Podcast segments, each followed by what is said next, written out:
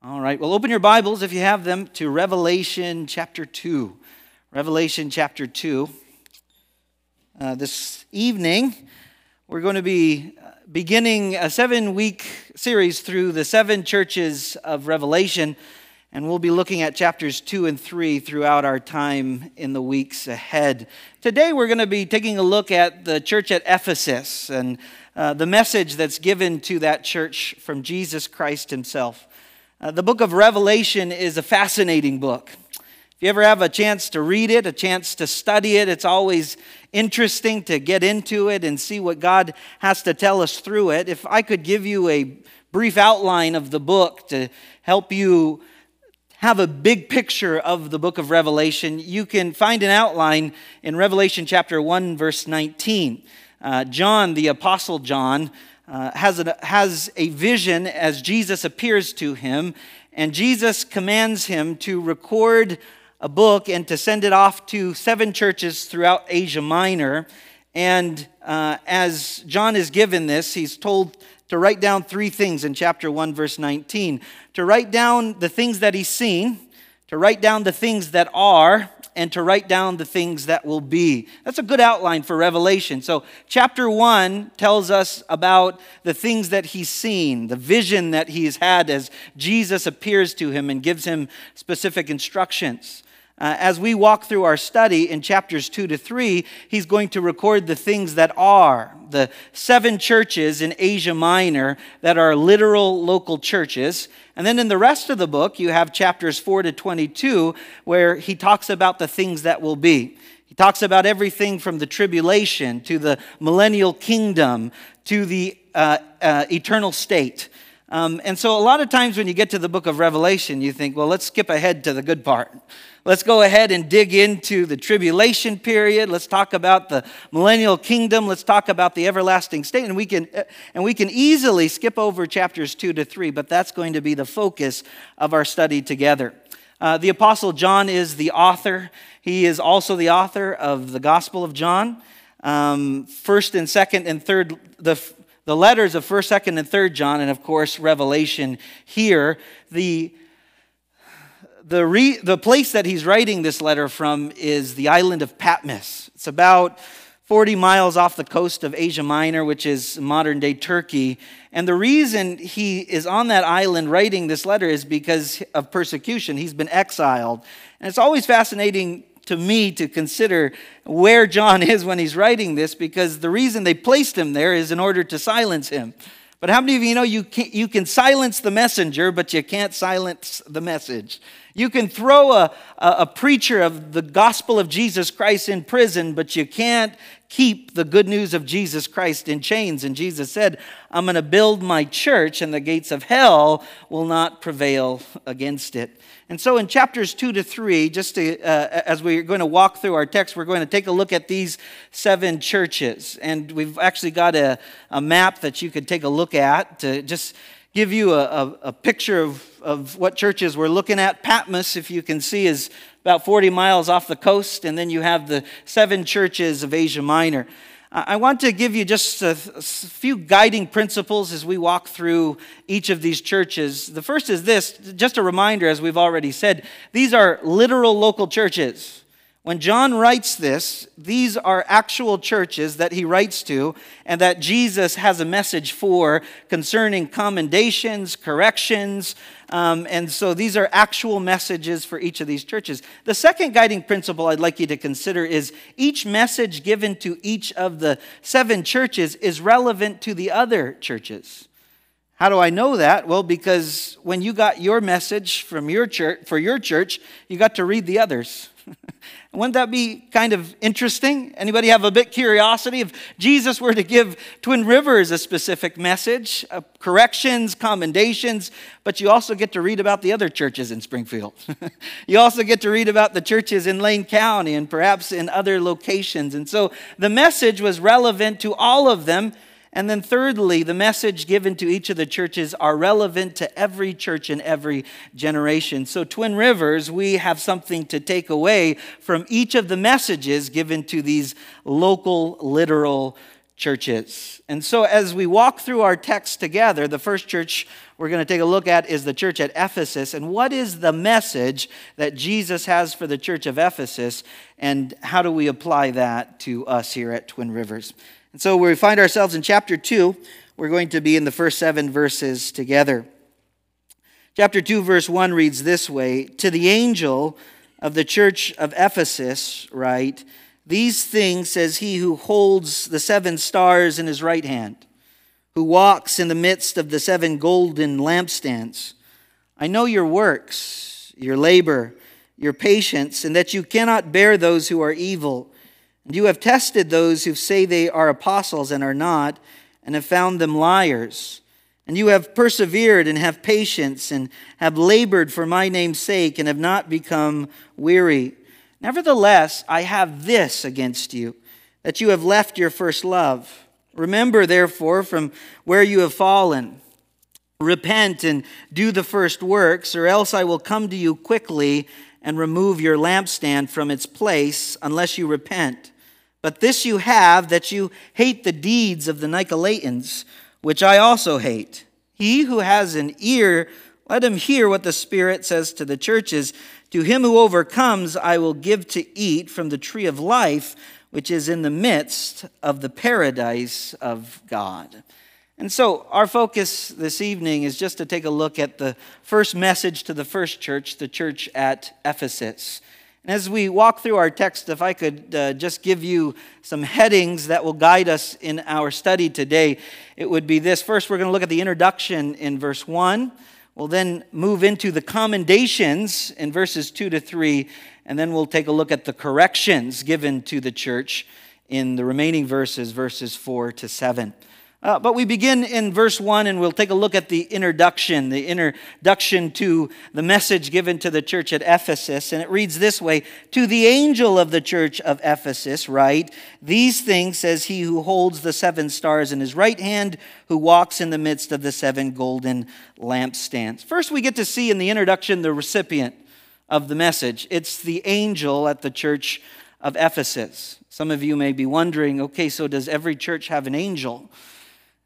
Uh, as you take a look at the term angel, it comes from the Greek angelos, and it can refer to a heavenly messenger, like an angel, uh, a heavenly host, but it can also refer to a earthly messenger. And so when we're talking about these seven angels that Jesus, these seven stars uh, that represent these seven angels that Jesus is holding in his right hand that you read about in chapter 1, it's most likely referring to the pastors or the lead elders of the local church. And so when it says to the angel of the church at Ephesus, we're talking about the one who declares the word of the Lord to the congregation the one who receives the message given from Jesus Christ and shares it with the congregation as he declares it to the people. He's a spokesperson for the Lord. And so this says the, the angel of the church at Ephesus. Now, as you took a look at that map earlier, you can see where those seven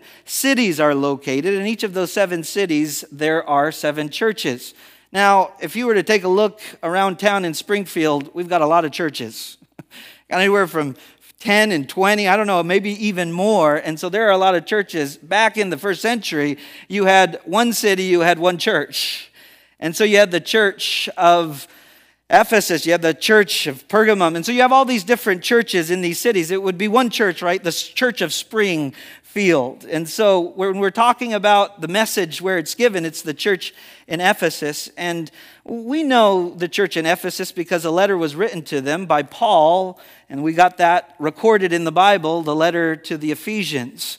Uh, that's not the only book related to Ephesus. You got 1st and 2nd Timothy, written by Paul to Timothy, um, and of course, you have Revelation. And so, as we kick off, we're talking about Ephesus, and Ephesus was a, a fascinating city. If you ever have a chance to read the history on it, it was a powerful city as much as it was pagan. Uh, this was a city where there were many, well, a place where trade would take place. It was a place of influence. It was a place where uh, it was a place of influence for economics, for politics, and for religion. But as much as it was powerful and influential, it was just as much pagan. In the city of Ephesus was a temple, the temple of Diana, and this thing was massive. Uh, this is where pagan worship was prevalent, and so people would come from all over to come visit the temple, to sleep with the temple prostitutes, and to buy idols that they could purchase there. And so it was a immoral city. It was a pagan city, and in the midst of the darkness of the culture around them, Jesus brings forth the light through this church. It's a reminder to us when you find a church in a dark culture around us, a culture where immorality is prevalent, a, a, place where we find the values of the world are greatly in contrast to the values of the Word. I mean, the church in Ephesus could identify with such a culture. And how many of you know that as difficult as it may be to minister in a dark place like that, the darker the, the place, the brighter the light? And so the light can shine brightest in dark places. And so the church in Ephesus was no different. Our church, as well, as we look around at the culture around us, can shine a bright light. Uh, the light of the gospel of Jesus Christ. And so, first in the introduction, we see the recipient, the angel, or the pastor of the church at Ephesus. Secondly, we get to see the author and how he's described. If you ever read Revelation chapter 1, you'll get to see how Jesus appears in this vision to John the Apostle.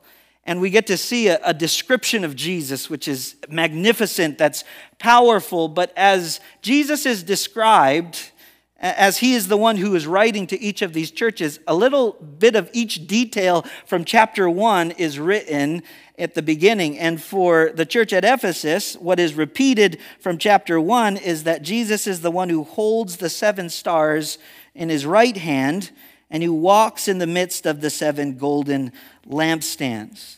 You might be asking the question what are these seven stars and what are these golden lampstands? Well, Jesus told us back in chapter 1, verse 20. If you go back just a verse, it says, The mystery of the seven stars which you saw in my right hand the seven golden lampstands, the seven stars are the angels of the seven churches, and the seven lampstands which you saw are the seven churches. And so, John in chapter 1 sees a vision, and Jesus appears. The manner in which Jesus appears is holding in his right hand seven stars. There are other details as well that we can go into later as we walk through the churches.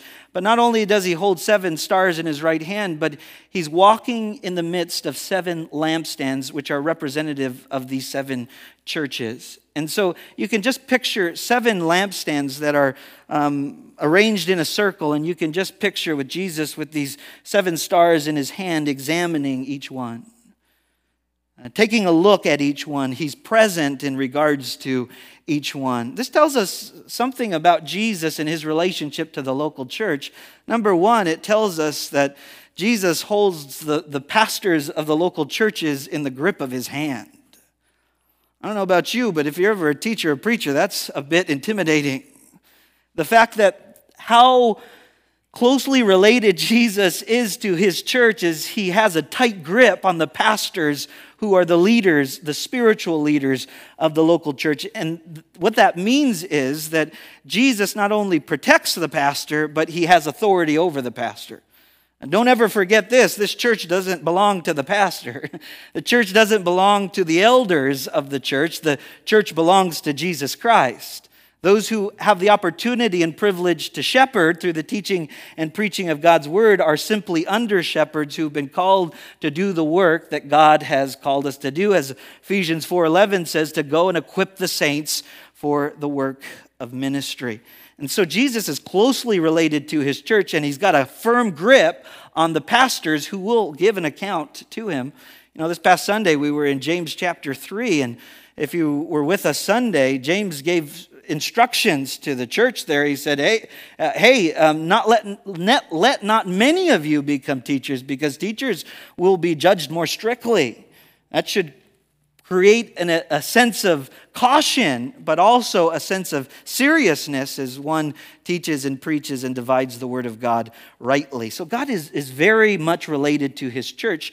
Uh, uh, secondly, it tells us that He's walking among the church. And so, what is He doing among the lampstands? Is He, He's present among these local churches. Sometimes we think of Christ and we think of the invisible church, the universal church, and we know that's the bride of Christ, but we get to see the manifestation of the, of the universal church in the local church, and Jesus is very much involved with each local church. He's present, he's examining the churches.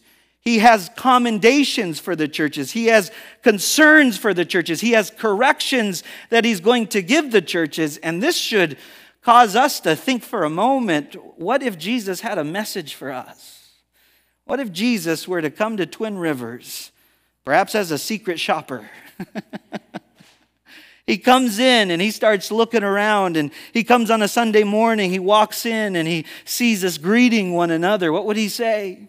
He walks into the church service, and as we sing praises to him, what feedback would he give? As he took a look at our ministries of our church and our methods of our church, what would Jesus have to say in terms of commendations, corrections, and concerns that he would give us? What specific instructions would he give each one? And so, just in these introductory remarks, we get to see that Jesus is, is very much involved in the local church. That means he's not just involved in these seven local churches, he's involved in every local church throughout church history, including our own here at Twin Rivers. And so the question then comes to our mind then how does this apply to us? And so I just want to give us a few takeaways and open it up for discussion. The first is this be reminded that if God values the local church, so should we. If God values the local church enough to be present, enough to examine it, enough to give these seven churches feedback as, uh, as, as, as that which is very practical and relevant to them as it is to us. If God values the church, how much more should we? And if I could open it up for discussion, how might you counsel a fellow believers who values their relationship with Jesus but doesn't value their relationship with the local church? How would you counsel someone like that?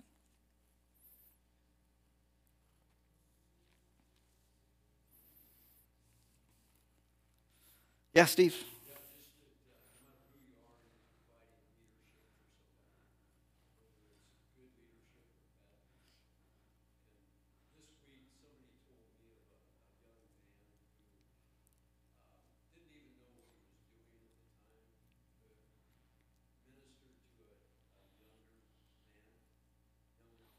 Yeah.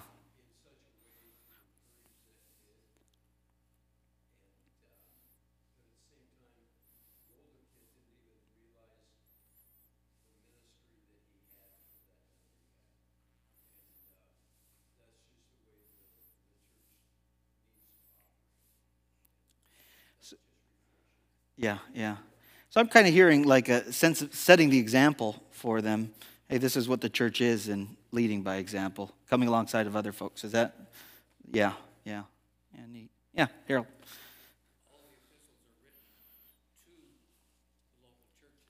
Yeah.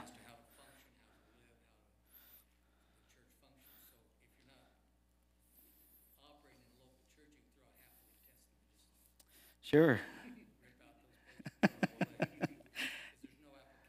yeah. So you take a look at the entirety of the New Testament and you take a look at all of the letters, they're written to specific literal local churches. And so if you don't value the local church, you don't value God's word in regards to it, certainly. Yeah. How else might you counsel someone? I'm sure you run into folks. Yeah. Yeah. Yeah. Yeah. Yeah, so if you want to get close to Jesus, get close to his church, yeah, his bride.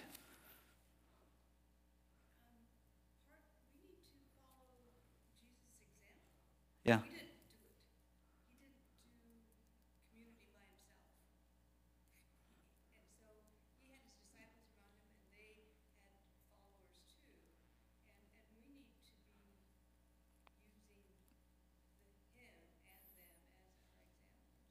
Yeah.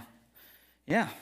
Jesus leads by example. You see the apostles, you see the disciples. They're investing in local churches. Paul's planting churches all throughout the known world at that time to the ends of the earth. And so you see the example set by Christ and you see the example set by others. Yeah, Annie?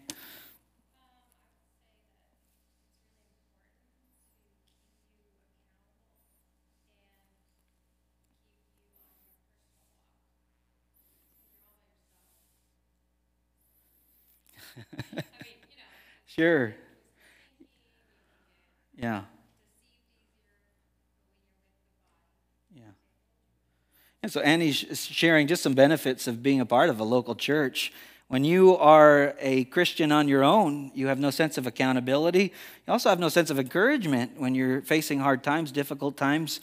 The church is really a great place where you can come together with like minded believers. You're in the world all week, you're in the workplace. I mean, whether it's their language, whether it's their worldview, whether it's their philosophy, it's just great to, to be blessed in the community of God's people. Come together during a Sunday gathering uh, and, then, and then head out and uh, be representatives of Christ during the week. Yeah. Did anyone else want to share? Yeah, Tasha. Sure.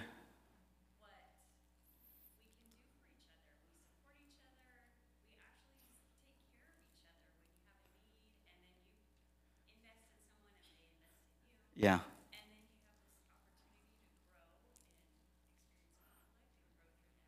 Oh, yeah. Yeah, you're missing out. There's so much uh, in the local church. Come check it out. Yeah, yeah. Yeah, and so just a, the first reminder be reminded if God values the local church, so should we. Secondly, uh, be reminded that if, if God or Christ is involved in the local church, so should we. Christ is very much involved in his church. He, he has a firm grip on the pastor, he's interacting with the church, he's examining the churches.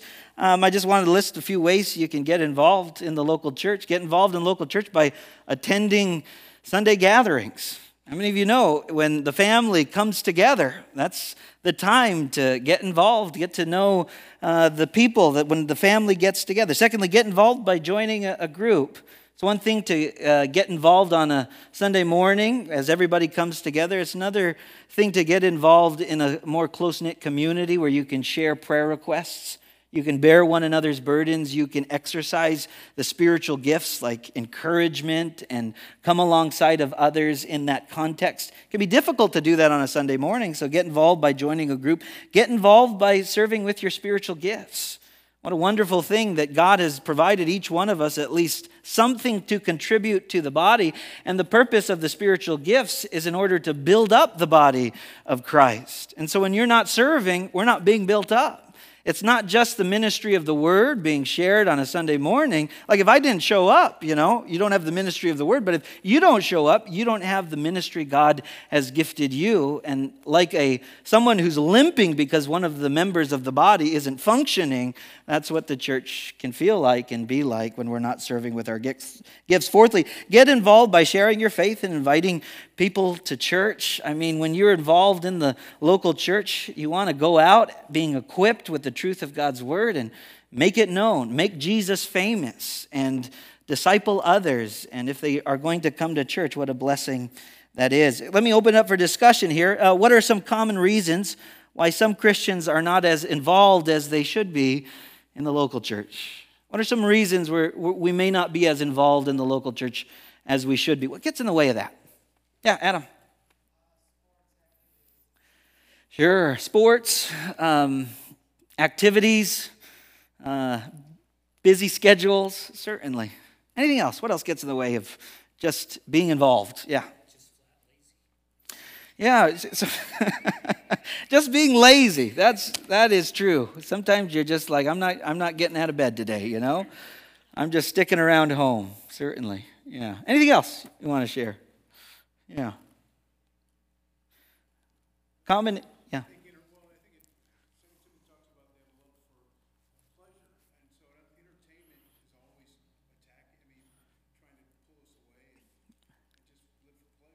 Yeah. So, plenty of distractions entertainment, the pursuit of pleasure, hedonism. I mean, there's so much in the world that we could be doing rather than being involved in the local church and the mission that He's called us to to go make disciples, to baptize, to teach, knowing that He's with us everywhere. Certainly. Anyone else? Any other thoughts? Yeah, Jan. Burnout. Certainly. Yeah.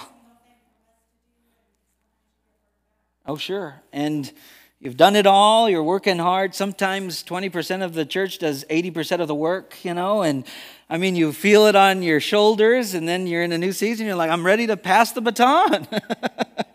Let's get going, folks. And so burnout is a, a real hindrance, yeah.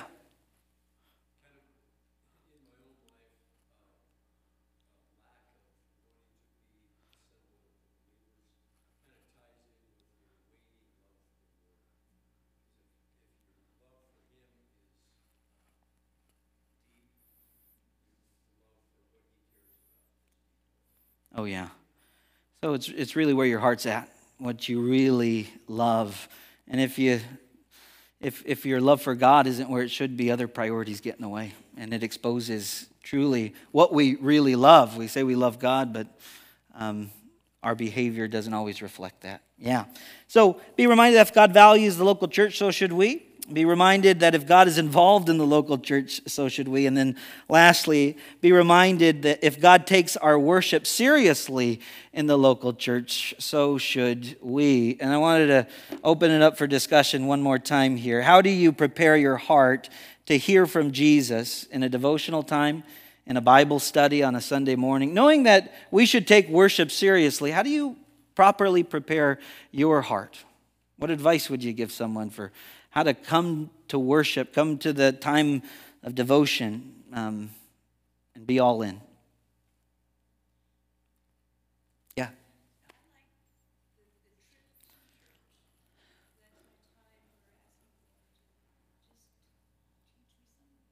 Yeah. Yeah, so just on the way to church, have a conversation with the Lord and prepare your heart. Get in the right mindset. Lord, I'm ready to hear from you. Yeah. If you, the kids are yelling in the back, quiet down. I'm trying to get ready. yeah, yeah.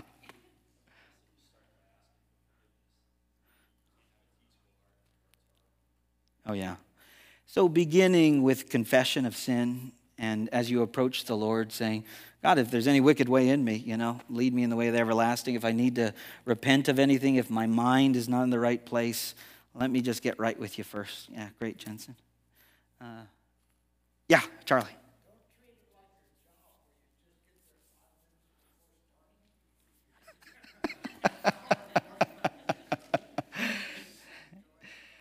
Yeah.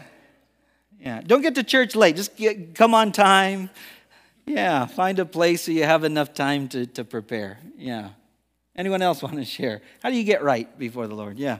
Well, first of all, Charlie shows up five minutes early. I want to hire Charlie.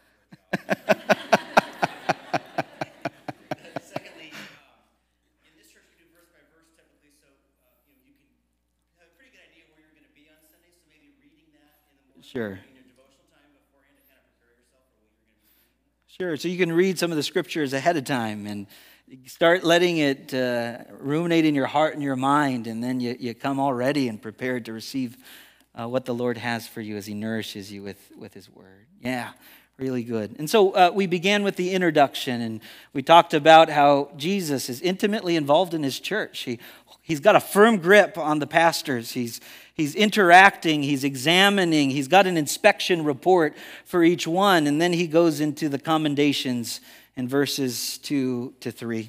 He begins in verse 2 and says, I know your works your labor, your patience, and that you cannot bear those who are evil. And you have tested those who say they are apostles and are not, and have found them liars. And you have persevered and have patience and have labored for my name's sake and have not become weary. He begins, he says, I know. What he's saying here is, I know the good that you do. You know, sometimes it's helpful to be reminded of that when you're serving in the ministries of the local church because sometimes you wonder if your ministry is actually making an impact or making a difference. You wonder sometimes if what God has called you to do and how God's called you to serve with your spiritual gifts is actually effective in accomplishing the commission that he's given us to go and to make disciples. And what we get to read about here is he commends the good that they're doing, and it's a reminder whether or not people pat you on the back or not, Jesus sees your ministry. Jesus sees the ministries of Twin Rivers Church and that which is commendable, and he knows the good that they do, and he knows the good that you do. And that should be encouraging to us. Because in the end, what really matters is not the pat on the back. What matters is if God is being glorified, if his kingdom of light is pressing against the kingdom of darkness, and the good news of the gospel of Jesus Christ is going forth as it should. If we as the church are being equipped, for the work of ministry, not just inside of the church, serving with our gifts, building up the body of Christ, but as we edify the body, that we would evangelize the lost. And so we're reminded here that God sees the good that the local church does. He sees the ministries that you serve in, and He refers to them here as indeed commendable. He commends what good in the church. First, He commends their work. He says, he, he, I know your, when we're talking about work, we're talking about good deeds. He knows the ministries of the church and how effective this church is. Church at Ephesus was dynamic. Church at Ephesus, in Ephesus was, uh, was effective. If you go back 30, 30 years when the church was planted in Acts chapter 19, if you want to know how effective the church of Ephesus was, it says, And this continued for two years so that all who dwelt in Asia heard the word of the Lord Jesus, both Jews and Greeks. The ministry coming out of the church of Ephesus was, was so dynamic, was so effective that the gospel was being pressed all throughout the region. I mean, that's pretty commendable, and he commends those good deeds. Now, when we go back to the letter of Ephesians written by Paul, he writes in chapter 2, verse 8 for it is by grace you have been saved, the unmerited favor of God. Uh, for it is by grace you have been saved through faith, and this not of yourselves is the gift of God, not of works, lest any man should boast. And what we're reminded there is that we are saved by grace, but then you go to the next verse, you see that we are saved for good works. Works don't save you, but works will be the fruit of godly living that flow out of the grace that you have received a church who has received the unmerited favor of God that is not dependent on what they've done, but is dependent fully on the heart of God, when they reflect on the goodness and the graciousness and the mercies of God, it motivates our hearts, it moves our hearts to, according to verse 10, be his workmanship. The word workmanship there in the Greek literally means to be his masterpiece. We don't bring glory to us, but as we are his workmanship, we reflect glory unto him. And it says, We are his workmanship created in Christ Jesus for good works, which he prepared beforehand that we should walk in them. If you are a recipient of the amazing grace of God, how much more should we be motivated to serve with our gifts, to edify the body, to evangelize the lost, to be the people of God He's called us to be? And Jesus finds this commendable. He says, I know your work. And then He says, I know your labor. Well, that sounds about the same, right? He's just using synonyms here, right? Work and labor. But in the Greek, the, the term labor there speaks of an intensity of work. It speaks of working to the point of exhaustion.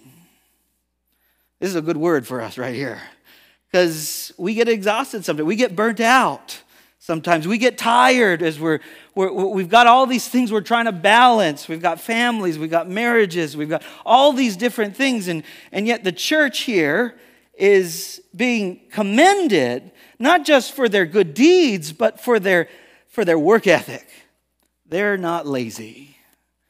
Not only are they not lazy, they are motivated to go about the work of declaring the gospel of the good news of Jesus Christ to the ends of the earth to the point of exhaustion. Why? Because they are recipients of God's amazing grace, His unmerited favor. And Christ has given them his life. He's given us his life. He shed his blood on our behalf. And what do we have but to give him our life in service to him? And so, Lord, if you want me to work, not just work, if you want me to labor to the point of exhaustion, Jesus says that is commendable, that is encouraging. So, as you work hard, be reminded God sees you. Sometimes you get burnt out, and sometimes the weight isn't distributed in terms of the, the calling that God has on the whole church to use their gifts that God has called them to do accordingly. But He commends them for their work and for their labor. He continues on, your patience, in that you can bear with those who are evil.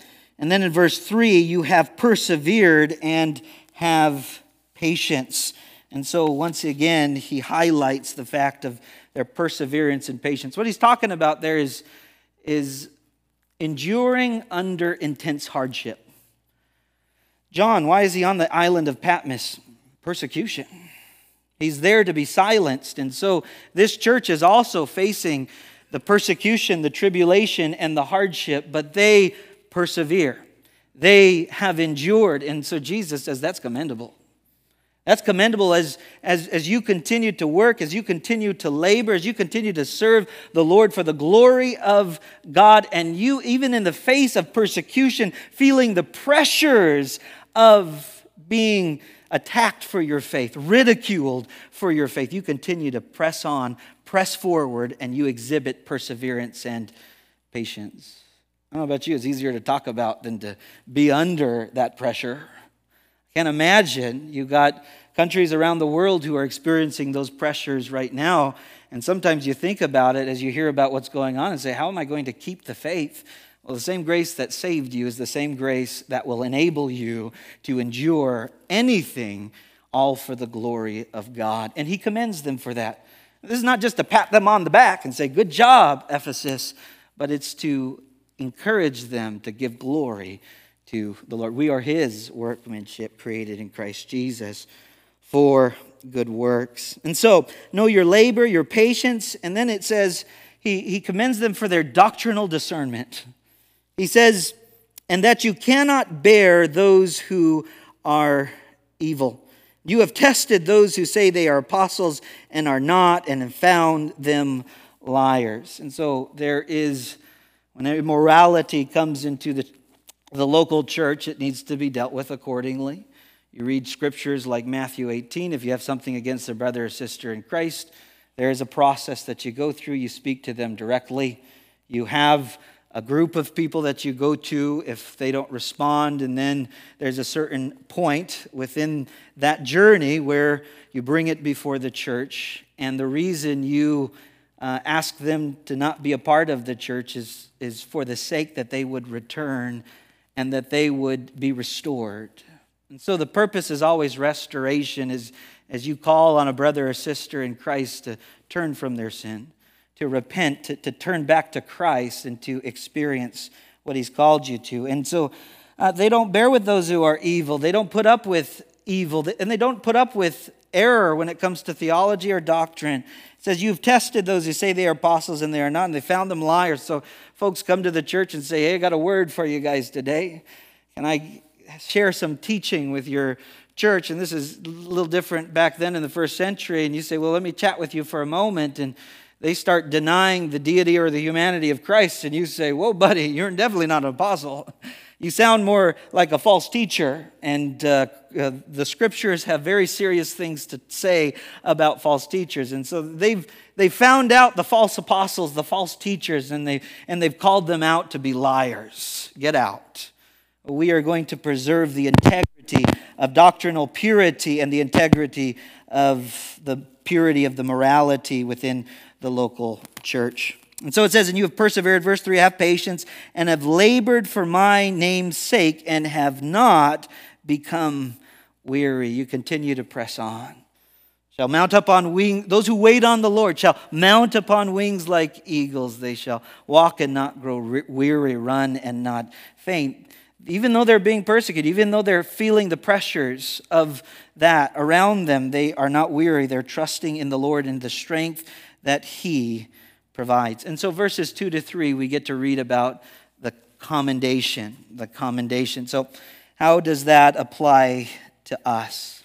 And so, I wanted to ask us for a moment to just consider whether Jesus would commend Twin Rivers and the individual ministries that we serve in, or correct us as individuals or as the church when it comes to work and labor, perseverance and patience, and doctrinal discernment. So I just want you to consider for a moment when it comes to these areas, this is what God commends the church for work, good deeds, a dynamic church that is effective, not just in teaching and preaching the Word of God, but equipping the saints for the work of ministry. And as we huddle on Sunday, we break out into the community on Monday, in the workplace, wherever we are in our circles of influence, and you get to see the gospel, the light of the gospel, push against the darkness as the kingdom of God rules and reigns in the hearts of men and over all things in relationship to the gospel going out. And so there are areas that we would say, hey, there are some things we're doing in terms of outreach, in terms of, uh, on I think September 23rd, we've got a, another outreach where we're going to go out to, to Glenwood, and Frank uh, uh, leads that, one of our deacons. And so that's a great opportunity to, to, to reach out into our community to not just care for the spiritual needs of those out there, but for their physical needs.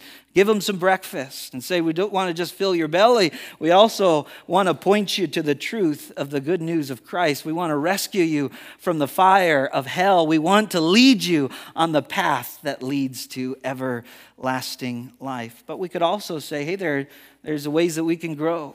We can, uh, not just individually as a church, but individually, we can say, Hey, there's some people in my circle that that I haven't prayed for, that I haven't, I haven't reached out to. In my neighborhood right now, there are some people I don't even know their name, so why should I care about them or pray for them or share the gospel with them because I haven't even met them? And so there's a reminder hey, maybe that's a challenge for me as Jesus gives an inspection report to me. If Jesus came to you and said, hey, here's the inspection report, how's your work? How's your labor? You work for the Lord in the glory of the kingdom to the point of exhaustion? Or do you say, you know, I've, I, I give in too early? You know, how much time do you give to the Lord a week in service to Him? You say, oh, I'm here on Sunday and I, I serve in the children's ministry or I serve in this ministry.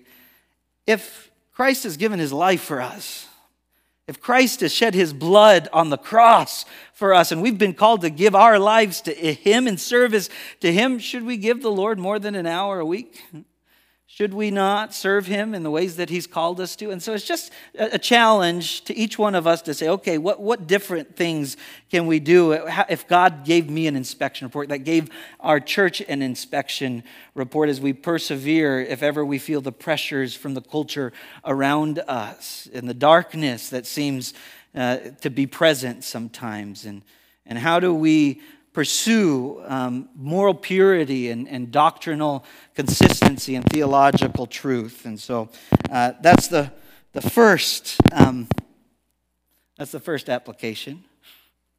And then secondly, if I could ask, if I move, should I just grab a mic? Uh, second question, I, or a question I wanted to ask is, is what can we do to make sure those who serve faithfully in the different ministries of our church uh, feel appreciated, especially those who have been a blessing to you and your family. You know, God commends the good deeds of the church, and sometimes we don't always feel appreciated. Um, is there anything we can do in the local church to help with that? You know, when, you, when someone ministers to you and like uh, they're leading worship on a Sunday morning and you feel incredibly blessed, how can you say, man, not to pat them on the back, but to give God the glory? Uh, what can you do there? Yeah. So give them a, a thank you note, pass over a thank you note, and say, You really ministered to me. And you're giving God the glory, right? I mean, it's a, a great blessing. A thank you note goes a long ways. Yeah. Anything else you can do to encourage someone as they minister with their gifts?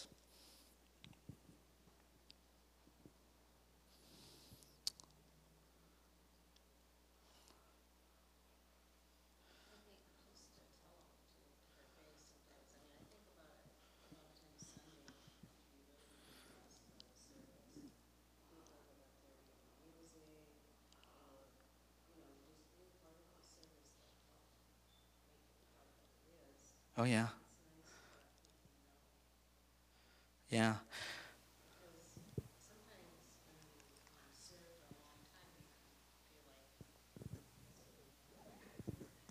Sure. Sure. Yeah. And so just telling them what, what a difference it's made. I think a testimony goes a long ways. I mean, sometimes we minister to folks uh, just doing what God's called us to do. We're not looking for a pat on the back. We're not looking to receive any glory. We want to give it all back to the Lord. But it's encouraging to hear God used me, a flawed human being, saved by the amazing grace of God, to encourage you.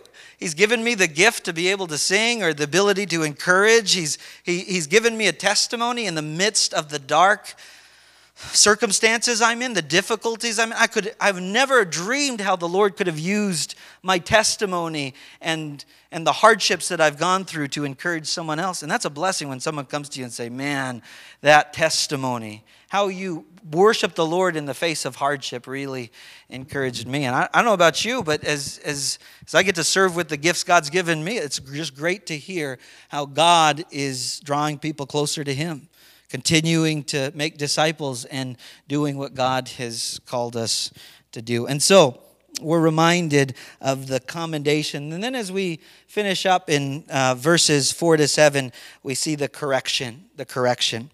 You say, well, this sounds like a great church. It's a dynamic church. I mean, they're effective. Uh, they've got good deeds. They're hard workers. They're not lazy. They work to the point of exhaustion. I mean, they are quite effective. They're doctrinally sound, dynamic, doctrinally sound. But then Jesus says they're in decline. They're in decline because while they have their priorities and they have the things of first importance, the most important thing is what they lack. In verse 4, tells us, Nevertheless, I have this against you. That's scary words. If, if you have something against me, okay, that's one thing. You know, I can perhaps deal with it. My wife, you know, she might have something against me from time to time. Um, but when it comes to God, the God of the universe, the one who created heaven and earth. I don't know about you, but I don't want to be on the wrong side of God because if you're on the wrong side of God, you're on the wrong side of history. And ultimately, you know how everything ends. I want to be on the side of God. And so he tells this church, I, I have this against you. And he says this You have left your first love. That's hard to hear especially a church who's saying, I'm dynamic and we are effective. We're, edif- we're, we're preaching the word. We're theologically sound. We're, we're, we're building on the foundation. You come to our church, you're going to hear God's word taught expositionally right we're to we're going to be effective in terms of teaching the preaching we're, we're dynamic in the sense that we we're seeing the body edified we're seeing evangelism takes pl- take place but there are times when we're simply going through the motions there are times when you come to church and as you're worshiping the Lord, singing the lyrics, but you don't mean it from the heart. Somewhere along the way, your love and devotion for God began to grow cold. Unfortunately, this happens in marriages sometimes. Your love and devotion to one another grows cold. The way that you, you longed and loved one another in the past is, is not always there. And sometimes that can happen first. Remember when you were first Christian? Man, you realized what a great sinner you were and how deserving of an eternity without God and his people forever you were. And you take a look at your heart and you say, Man, I'm desperate for Jesus. And then you hear about his amazing grace that the only thing that'll get you into heaven is nothing you can do, but only His amazing grace. And then you receive it and you have the peace of God that transcends all understanding. In His sight, you are declared righteous. I mean, what good news is that? And it's so good, you want to share it. You want to share it with others because of what God's done to you. He's forgiven your sins. You want to make him known to the ends of the earth. You remember the excitement you had when you invited somebody to church and then uh, uh, they got saved? or you had a conversation, you sat down with them and you say, Lord, I don't know what to say to them in terms of the gospel, and you're having dinner with them and the Lord just really tugging your heart, and then you have an opportunity to share your faith and and God's actually working in their heart, and you're like, Lord, you're using me. You know that excitement? Well, somewhere along the way, the love grows cold. And so I just wanted to share a few reasons why love can grow cold. First, love can grow cold when your priorities become misplaced. Your priorities become misplaced. You know, our love for God and our devotion to Him should be our number one priority. What motivates us to, to, to, to teach truth and love well is the fact that we love God. The reason we study His Word is not just to know more of the Bible, but to know more of God. And so, if I get done with God's Word and studying it in devotional time or coming to church on Sunday, I've wasted my time, right? Like, like if you're no closer to God when you began reading it, even though you're reading the Bible through for a year, the question is, is the Bible getting through you? Is Jesus changing and transforming your life? Are you different today because of how God is moving in your heart and in your mind? And I always think of seminary when I when I uh, think of a love growing cold like this because.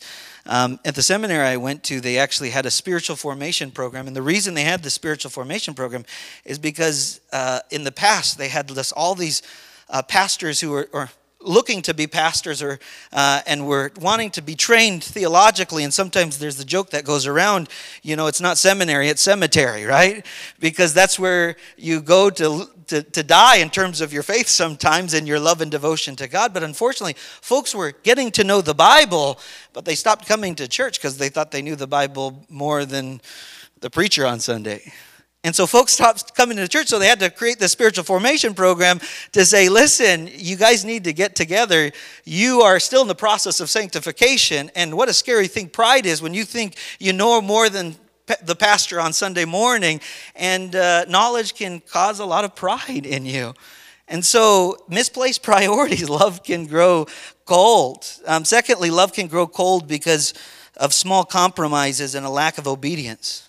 John 14, 15. What did Jesus say? If you love me, obey my commands. Okay, what's one of his commands? Go and make disciples. So the question I have to ask myself is I say I love God, but am I making disciples?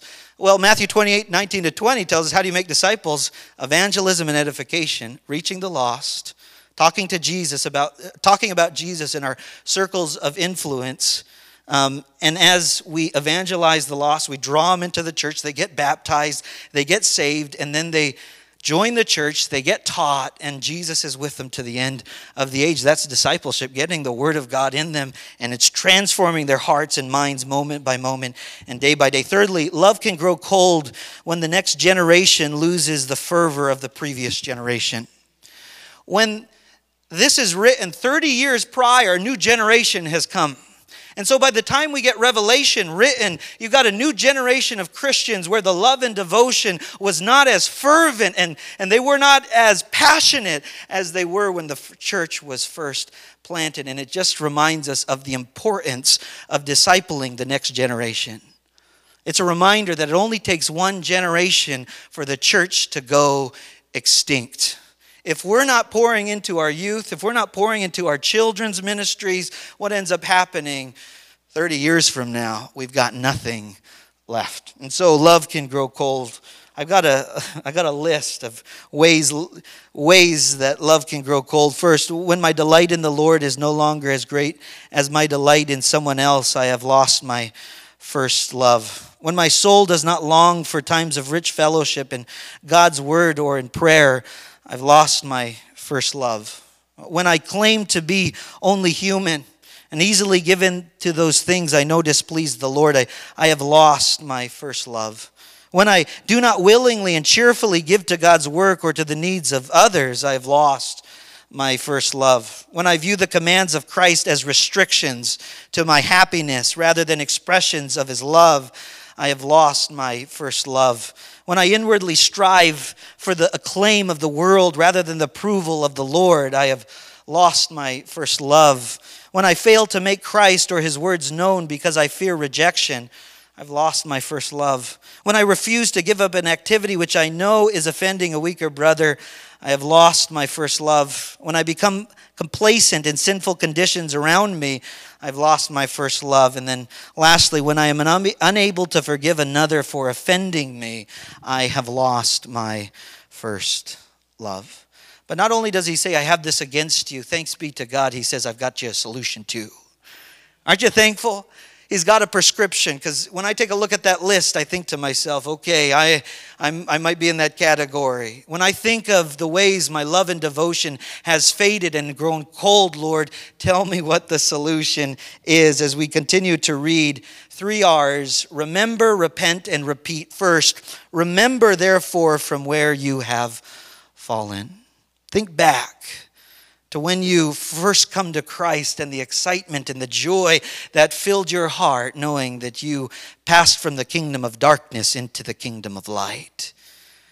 Remember the excitement that came as you shared your faith and you wanted to let the whole world know who Jesus is and what he can do for them. Remember. Secondly, repent. Repent means to change your mind. Change your mind that will change, lead to a change of direction. And so it says in, in verse 5 Remember, therefore, from where you've fallen, repent and do the first works. Repeat. When it says do the first works, it doesn't say go back to your old feelings. Sometimes you say, Well, I don't feel close to God. I don't feel you know, excited to, to pray or to worship or to get up and go to church. Well, you don't go back to your feelings, you go back to the authority of the Word of God and the commands of Scripture. And we show our love for God not simply based on how we feel, but by obedience. Now, certainly, emotion is part of it. We were created that way. Um, um, someone once said, said uh, in terms of marriage, marriage without uh, commitment is a mockery, but marriage uh, without feeling is a drudgery. And so we're reminded that when it comes to um, when it comes to marriage, just as it comes to our love and devotion to the Lord, you should have you should have a, a right desire and longing for God. And as you repeat and go back to the things you first did, God begins to change your heart. You know, if, if you're a husband or wife and, and you've and you take a look back and, and, you're remembering back when you were first married or when you were pursuing your wife as a husband, you say, Wow, I remember back then when I would pursue her, I would compliment her. And so this husband one day decides, Okay, I'm going to remember, I'm going to repent, and I'm going to repeat. That wife, if she, he doesn't tell her, she's going to think he's up to something no good. Like, why are you treating me this way? You know, as believers, as Christians, go back to, to, to, to what it first means, the foundational principles, what it means to be a follower of Christ. Pray again. You don't feel like it? Pray. Get on your knees. Let the posture of your heart uh, be reflected in the posture of prayer that you have before the Lord. Get back in the Word. Go back to the foundational things. You know, a lot of times folks have a lot of problems and, and, and, and they say, What's the solution? Ultimately, it's just going back to the foundational things. Pray, get in the Word. If you'll do it every day, it goes such a long ways. As you return back to your first love, it will be a great blessing. And then it says in verse um, 5 Repent for the, of the first work, or else I will come to you quickly and remove your lampstand from its place unless you repent. Who is the one who starts churches and who is the one who ends the life cycle of a church? It's Jesus.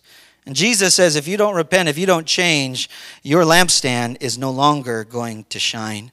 If you research this church today, you won't find this one or any of the seven churches in modern day Turkey, Asia Minor. The city of Ephesus is just a pile of rubble. The last time there was a church there was the 14th century. The light has gone out.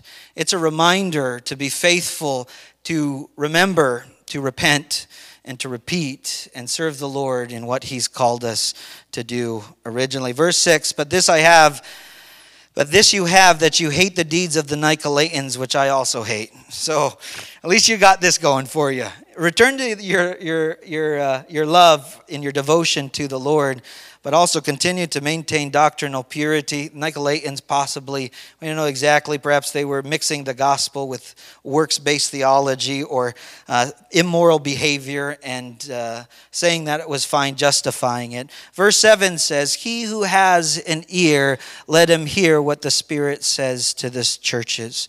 In other words, this is the invitation for Twin Rivers and the invitation of the individuals who make it up uh, open up your spiritual ears to hear the truth that God has for us. Let us not be the church whose light goes out.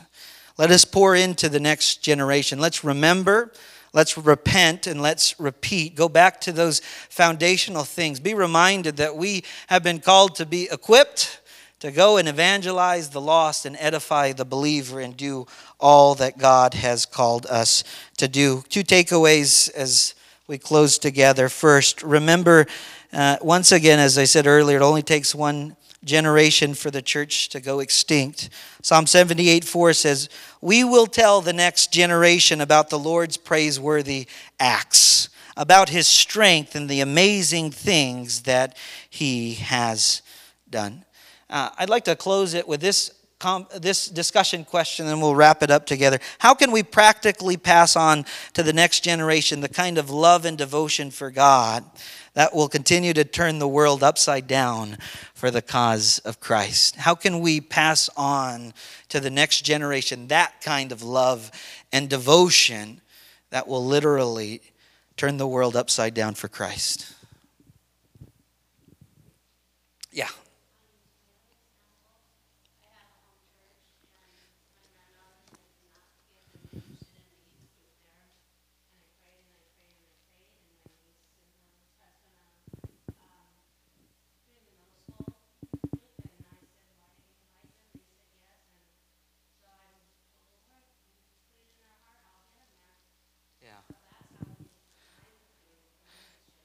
So, what I'm hearing is be available and say, Here I am, Lord, what do you want me to do? I'll do what I need to. Yeah, yeah, that's great. Anything else? What can we do to reach the next generation so our light does not go out? Harold.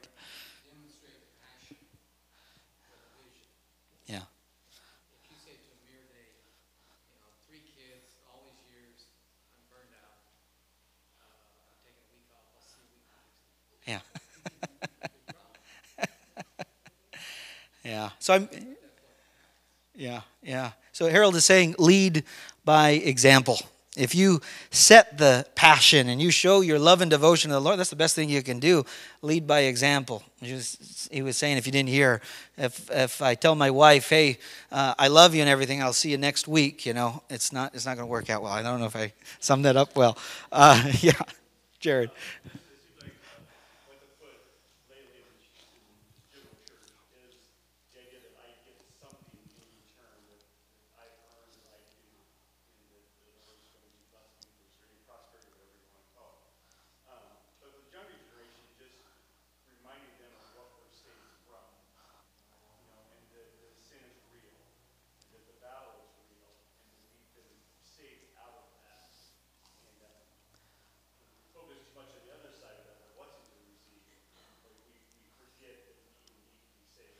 Yeah.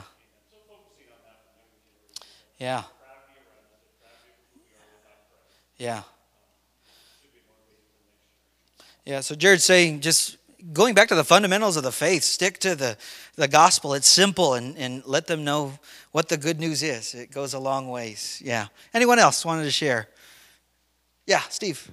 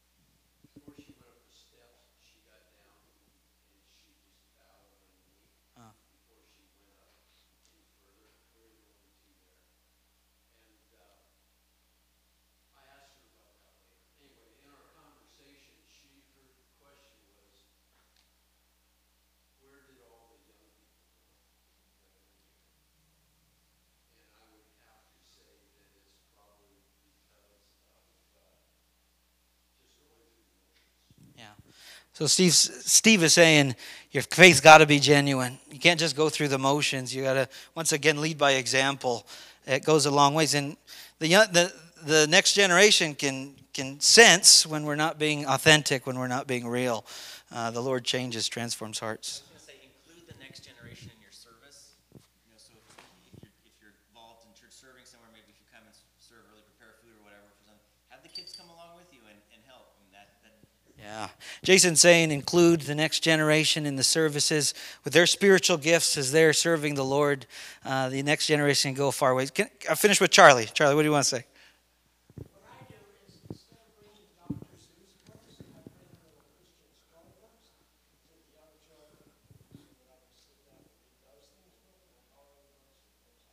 Yeah. So. Yeah. So Charlie is saying if you have a chance to read to a kid, read to him a, a Christian book. Let him know about Jesus that way. All right, let me close us in prayer as we wrap up. Father, we're grateful. We're grateful this evening to meet together and to know that this is your church, that you are intimately involved with it. That, Father, your desire is that we would um, submit to your will in accordance with your word in all things. And so we pray that that would be our priority.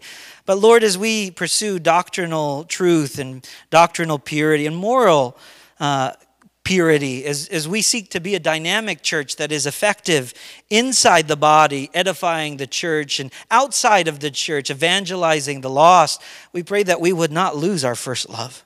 Father, we pray that our hearts would, would be devoted to you. Let us remember and recall what it was like to invest and, and, and long for the, the words uh, that are spoken in the Bible, to long to pray to you and to talk to you and commune with you, to come and gather with the people of God, the excitement that comes with, with telling people about Jesus or inviting them to hear or to teach, take them to a Bible study, Lord. We pray, Lord, that our love and devotion for you would not fade, but it would grow stronger. And Lord, that we would lead by example. Father, there's so many um, youth and children and the next generation that we can reach inside of our church, but there's also a next generation outside who need to know about Jesus, who loves them and died for them. And we pray that we can be available that we can uh, that you would give us the words to share and lord that we would do what you called us to do. Don't allow our light to go out as a church but may it shine brightly all for the cause of christ and for your glory. We pray it all in the mighty name of jesus. Amen